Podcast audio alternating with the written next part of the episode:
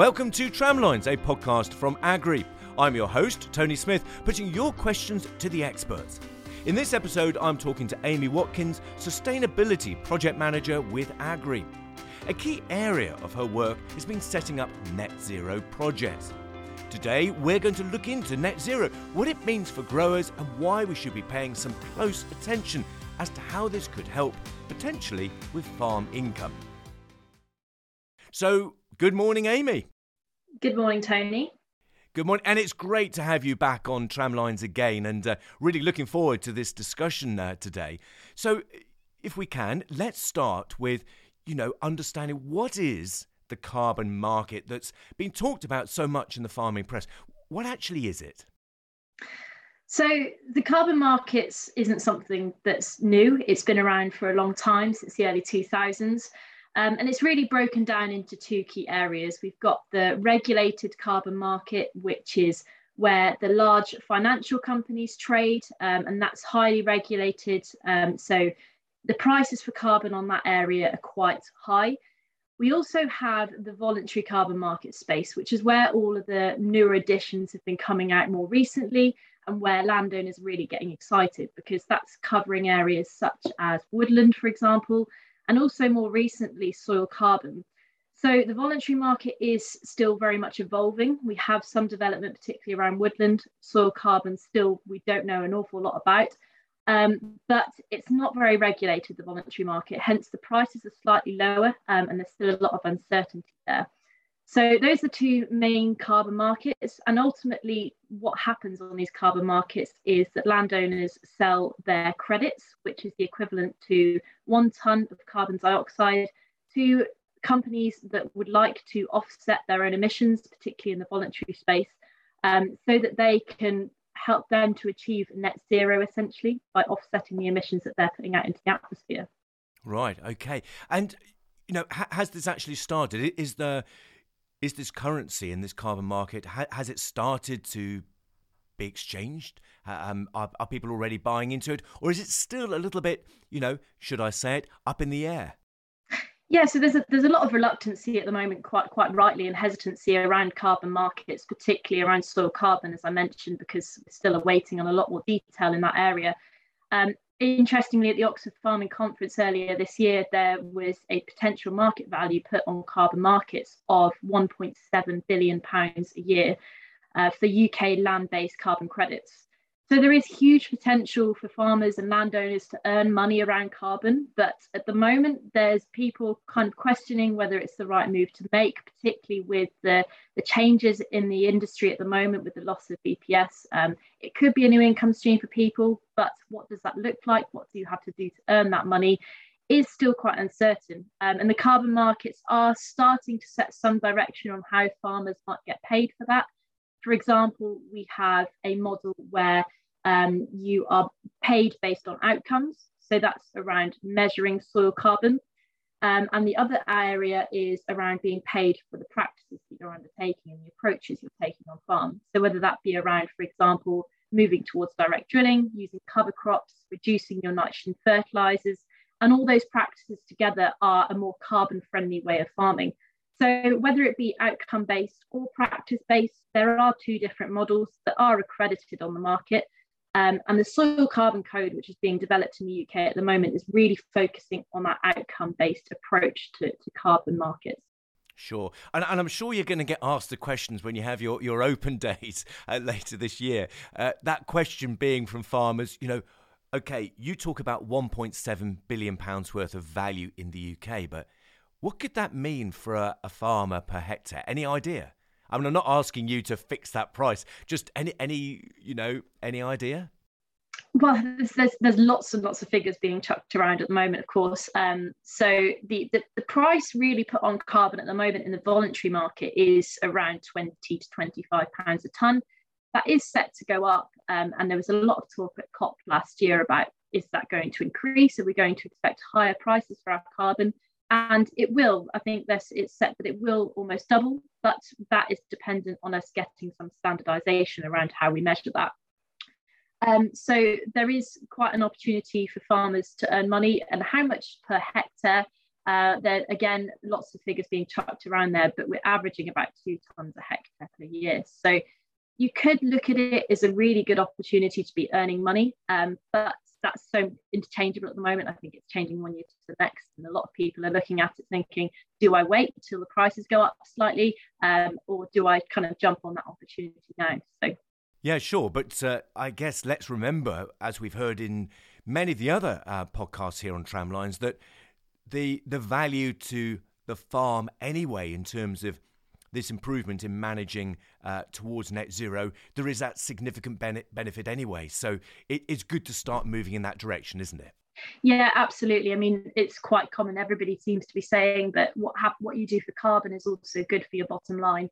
So when we talk about particularly things like nitrogen being around 65% of the average arable farmer's greenhouse gas emissions, obviously there's a huge cost to nitrogen as well at the moment. So if you're doing as much as you can to increase your nitrogen use efficiency, reduce how much nitrogen you're putting onto the crop, but still maintaining that yield and that crop quality, then of course you're going to be helping both your carbon score, but also your bottom line. And that's probably one of the biggest talks at the moment, is how we can increase and improve nitrogen use efficiency, whether that be through the use of using inhibitors as an example, or just simply cutting our nitrogen, which is probably the easiest option. People are saying, let's just cut nitrogen, but of course you still need that yield to calibrate for that reduction in carbon as well. And interestingly, we've been doing a lot of work with ADAS on the N0 project, looking at just how much of an impact you can have by taking some of these approaches. And comparing, for example, a 20 kilograms a hectare reduction in your nitrogen inputs to, say, using a nitrification inhibitor. And actually using a nitrification inhibitor can reduce your carbon emissions by 2% more than if you're just using cutting your nitrogen by 20 kilograms a hectare. So there's some great impacts that we can have by slightly changing these approaches and maintaining yield at the same time, as opposed to just simply cutting our nitrogen input. And with the price of fertiliser at the moment, that's a really important issue right now, isn't it? Just you mentioned about the soil quite a bit. Can you just clarify for us all, what is the Soil Carbon Code? Okay, so the Soil Carbon Code is something that is being developed at the moment. It's probably more familiar to people is what we call the Woodland Carbon Code. So using that as an example of what we're aiming towards, the Woodland Carbon Code has set a protocol for how we quantify how much carbon a woodland is storing. And because we have that, there's so much hype around tree planting, because we understand how much carbon a tree sequesters, for example. Now, on the other hand, we have the Soil Carbon Code, which is being developed at the moment, and we're being told that it's going to become available next year. And simply, it consists of a set of protocols that allows farmers to quantify and verify their reduction in greenhouse gas emissions and also soil carbon capture.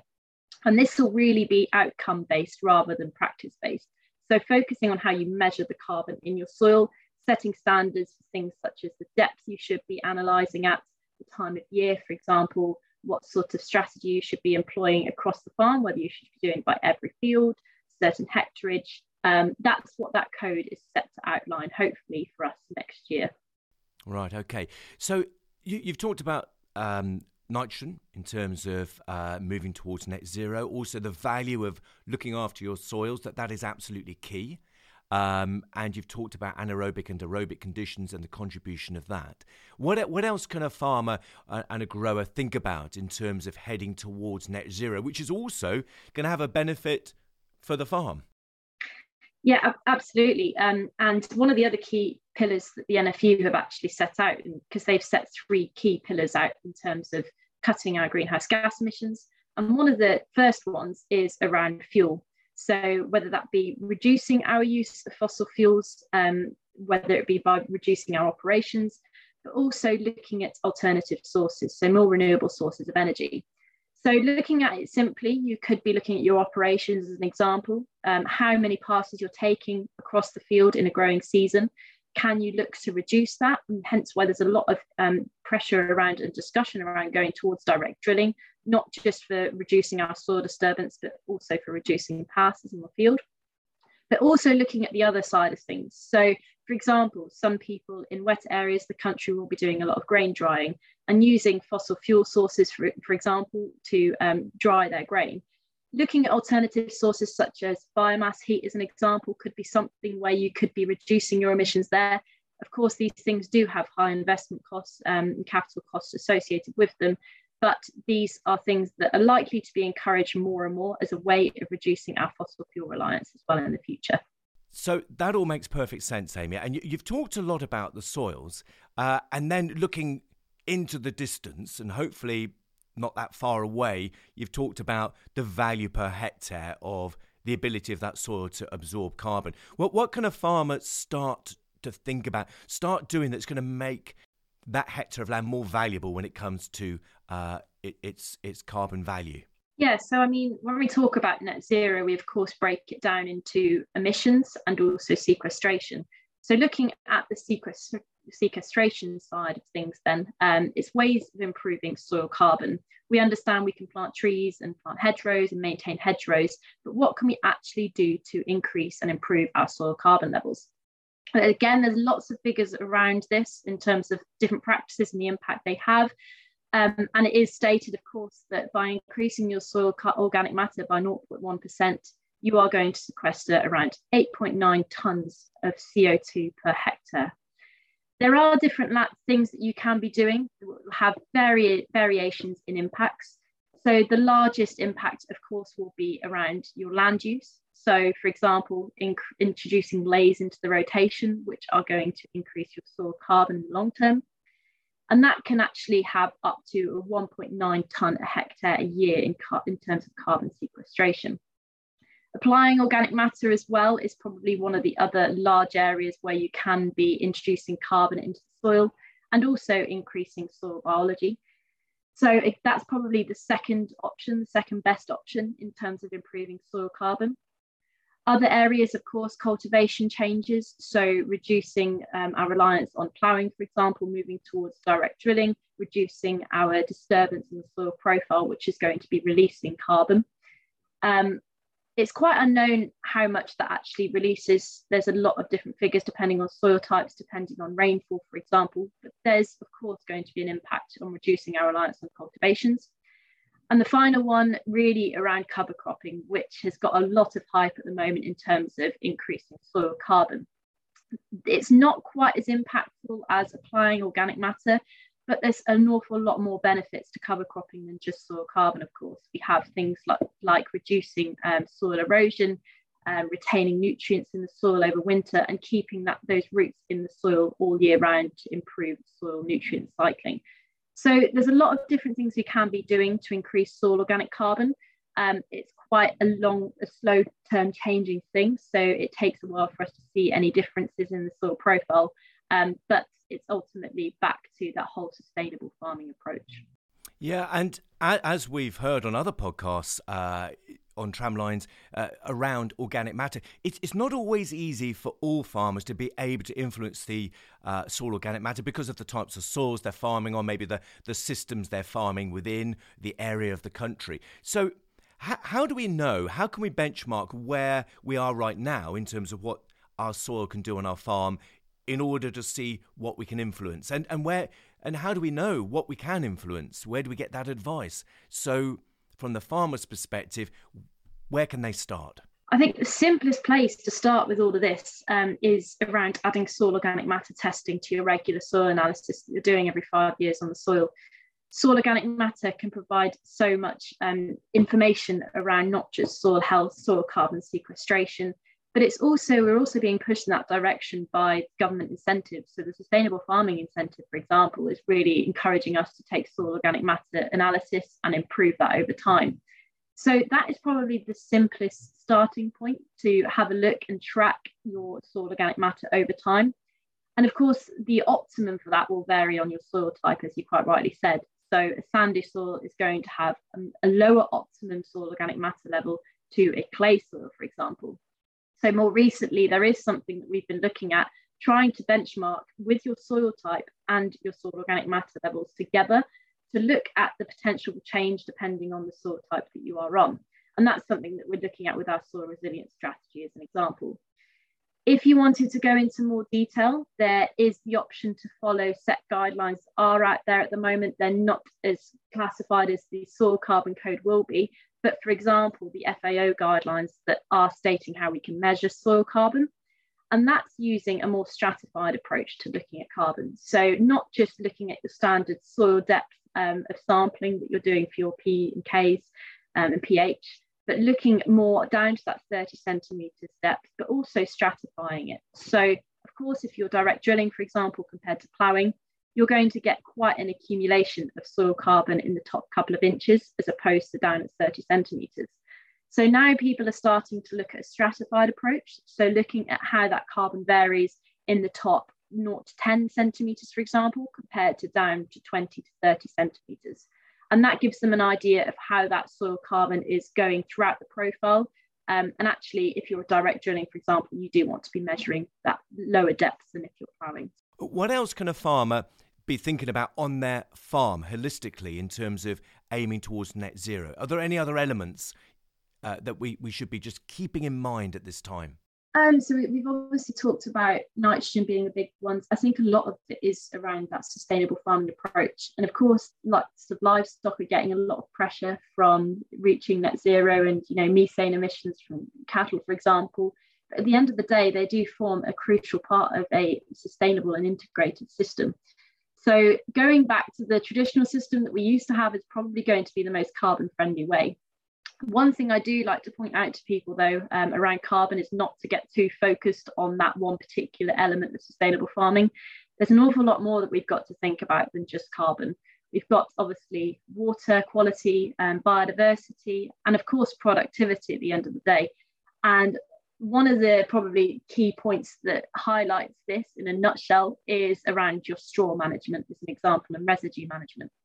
So people, of course, think that by incorporating their straw in the soil at the end of the year, that's going to increase your soil organic matter levels, of course.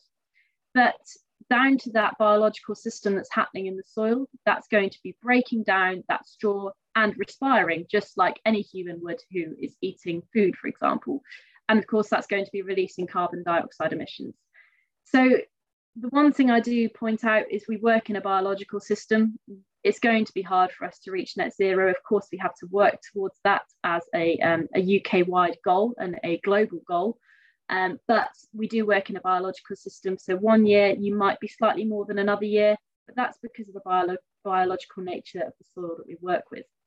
So there's a lot we can be focusing on around carbon, but also looking at biodiversity impacts as well.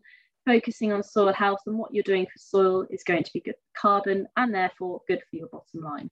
So you've talked a lot about that link between what's good for the environment, but also that it's also good for the farm's bottom line in terms of that real, you know, sustainability. And that's really important, isn't it? So what top tips would you like our listeners today to take away from this podcast, Amy? I think we've all got to start somewhere. Everybody's getting very excited about carbon markets and the financial value behind carbon, and quite rightly so. I think there is going to be something in the future where we will be able to earn money from that. It is quite soon still. We are still waiting on a lot of information, but don't let that hold you back in terms of starting somewhere. It's really good to know where you're starting from, and everybody says when they've made changes, the biggest regret they have is not collecting data at the very start of the process. So that part about data is essential and crucial. Collecting data for things like your soil organic matter levels, your fuel consumption for different operations, your nitrogen inputs for the crop are really key points to understand where we start from a carbon perspective and also sustainability. Thank you, Amy, for your insight and thoughts today on how we can really benefit now and in the future by increasing our focus on moving towards being net zero. Do have a listen to our other podcasts here on Tramlines that have a focus on soil health, regen agriculture and the Green Horizons initiative. That's it for this podcast, but do tune in again as we meet the experts throughout the season, exploring the many immediate and longer-term questions for growers and farmers in the UK. If you have any questions that you'd like us to ask the experts, email info@agri.co.uk. See you next time.